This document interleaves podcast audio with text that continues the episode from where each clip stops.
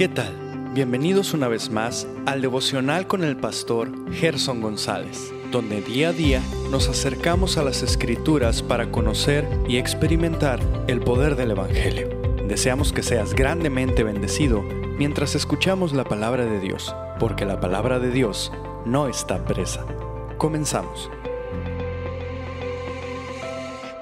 Bendecido día tengan todos y cada uno de quienes nos escuchan en esta ocasión. Estamos meditando en los devocionales Buenas Nuevas de Gran Gozo del pastor John Piper vamos a considerar lo que él dice acerca de vida y muerte en Navidad. Él va al capítulo 10 del Evangelio de Juan, de donde toma que el ladrón solo viene para robar, matar y destruir. Yo he venido para que tengan vida y para que la tengan en abundancia.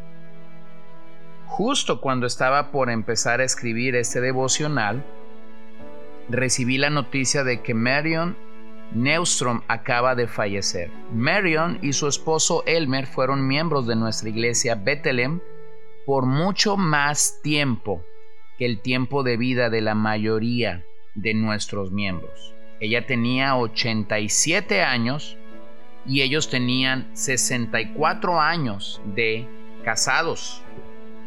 Cuando hablé con Elmer, le dije que se fortaleciera en el Señor y no se diera por vencido frente a la vida.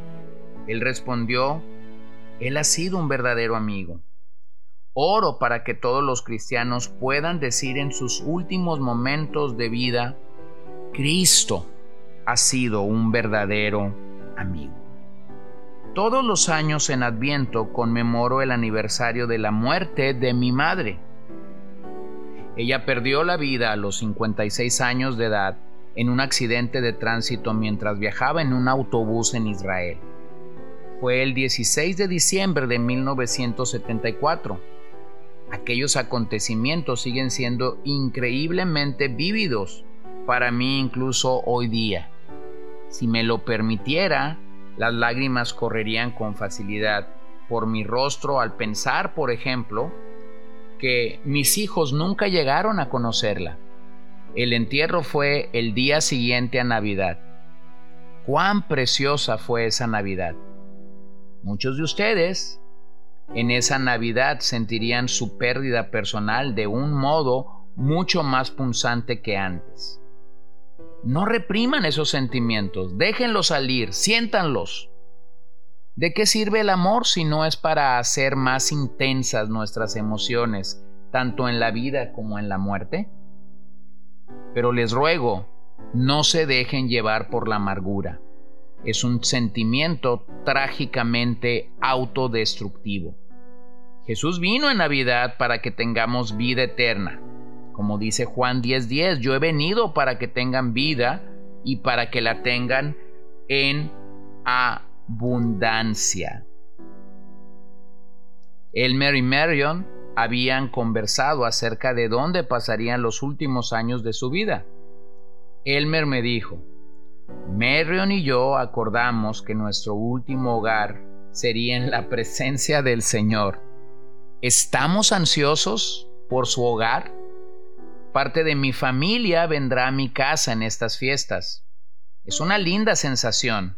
Creo que en el fondo se siente bien porque tanto ellos como yo, desde el fondo de nuestro ser, estamos destinados para el último regreso al hogar. Todas las otras celebraciones de regreso al hogar son solo una muestra anticipada de lo que vendrá, y esas muestras son buenas. A menos que se conviertan en sustitutos.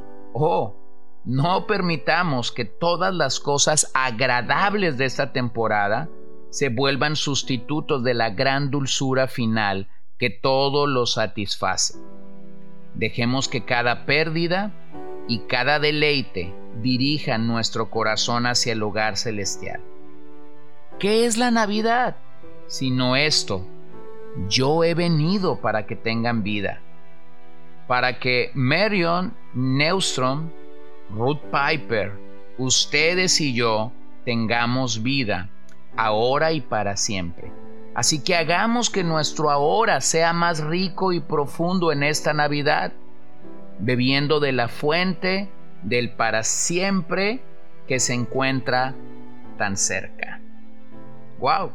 Pues qué bendición poder saber que para esto vivió el Hijo de Dios, para morir y de esa manera asegurar nuestra redención total y nuestra redención final. Así que quisiera animarte a que no te pierdas en los detalles, no te pierdas en la época navideña en sí misma, sino que puedas concentrar tu vida en aquel que vivió y murió con el propósito único de salvarnos.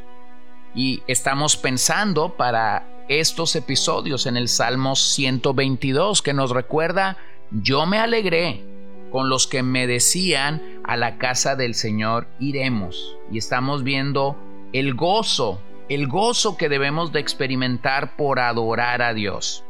El día de ayer finalicé ese episodio pensando en lo que Isaías 9:6 nos dice, porque un niño nos es nacido, hijo nos es dado, y el principio y el principado sobre su hombro, y se llamará su nombre admirable, consejero, Dios fuerte, Padre eterno, príncipe de paz. Bueno, vamos a pensar como los peregrinos lo hacían. Los peregrinos que venían a Jerusalén tres veces por año, a la fiesta de la Pascua en primavera, a la fiesta de las primicias o de Pentecostés al inicio del verano, y la fiesta de los tabernáculos en el otoño. El salmista comienza hablando del pasado, recordando quizás uno de esos momentos cuando era invitado o incluso cuando él mismo invitaba a otros a la presencia de Dios. La adoración que se daba entonces en ese momento era tanto personal como familiar no era un acontecimiento general. De hecho, los sacerdotes, vamos a decirlo así, los profesionales de la adoración, ayudaban a los individuos o a, los, o a las familias con respecto a cómo deberían presentar su adoración. Las expectativas de los viajeros eran doble. Por un lado, adorar a Dios y por otro, regocijarse en la bendición de Dios sobre aquella amada ciudad de Jerusalén. Así que ellos usaban este tiempo, por un lado, para hacer turismo y mostrar así la gloria de Dios de los suyos. Bueno, una de las cosas que he disfrutado cuando tengo la oportunidad de viajar y compartir el Evangelio con otras personas es de conocer estas ciudades y vean cómo es que aún esto puede glorificar al Señor. Los peregrinos hacían lo mismo. Ellos iban con el motivo de adorar al Señor, pero se deleitaban en la gloria de Jerusalén. Ahora vuelvo a enfatizar que en sí no era que esta ciudad tuviera algo espectacular, sino el hecho de que habían hecho de esta ciudad un lugar de adoración el fundamento de ese gozo era la presencia de Dios reinando. Así que nada es comparado con la llegada a la casa de Dios para bendecirlo o para adorarlo. Ellos iban con júbilo. Escucha estas palabras. Yo me alegré. Ellos iban con visión. Escucha las palabras. Vayamos a la casa. Ellos iban con una meta para posar en sus puertas. Así que yo te pregunto en esta temporada, ¿eres conocido por esto? ¿Tienes el júbilo? ¿Tienes la, la visión? ¿Tienes la meta que los peregrinos tenían para acercarse? Escucha el testimonio de la Biblia. Juan 4:24, Dios es espíritu y los que le adoran en espíritu y en verdad es necesario que adoren. Hebreos 10:25, no dejando de congregarnos, como algunos tienen por costumbre, sino exhortándonos y tanto más cuanto, cuanto veis que aquel día se acerca.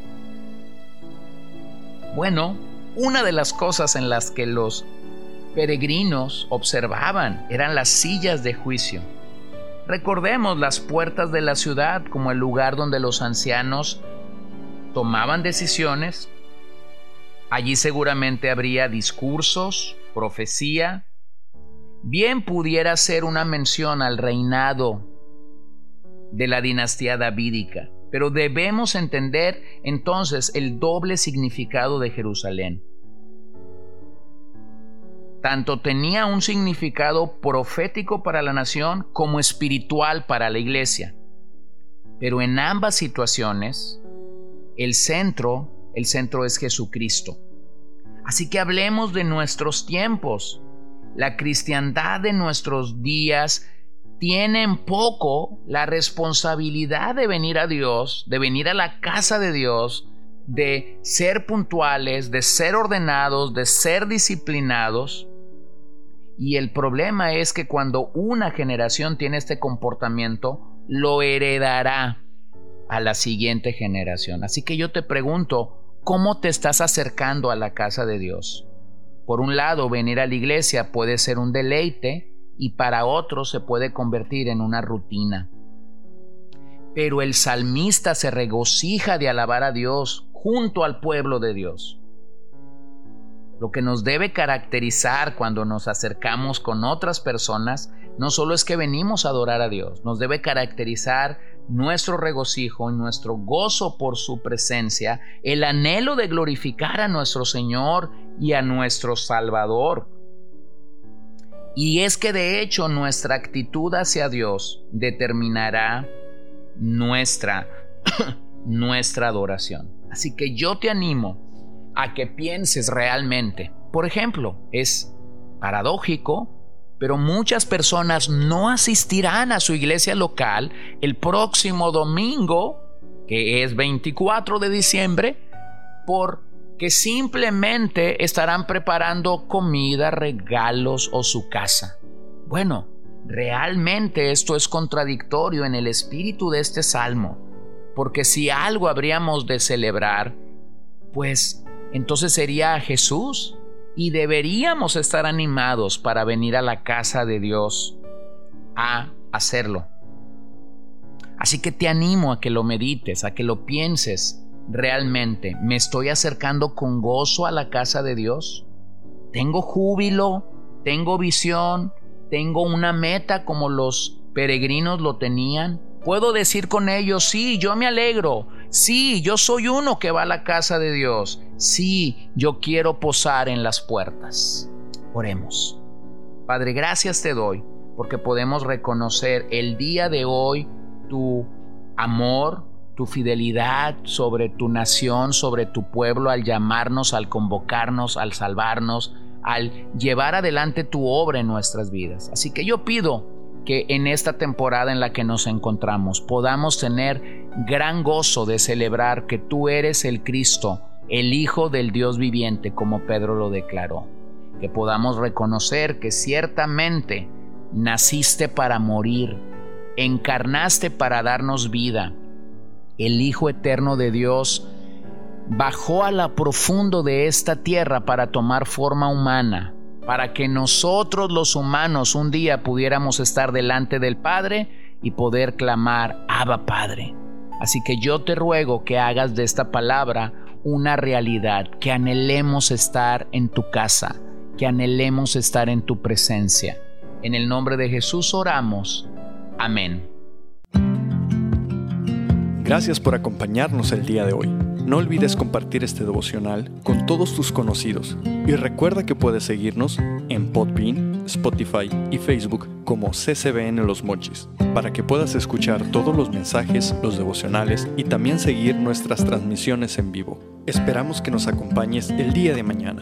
Que el Señor te bendiga.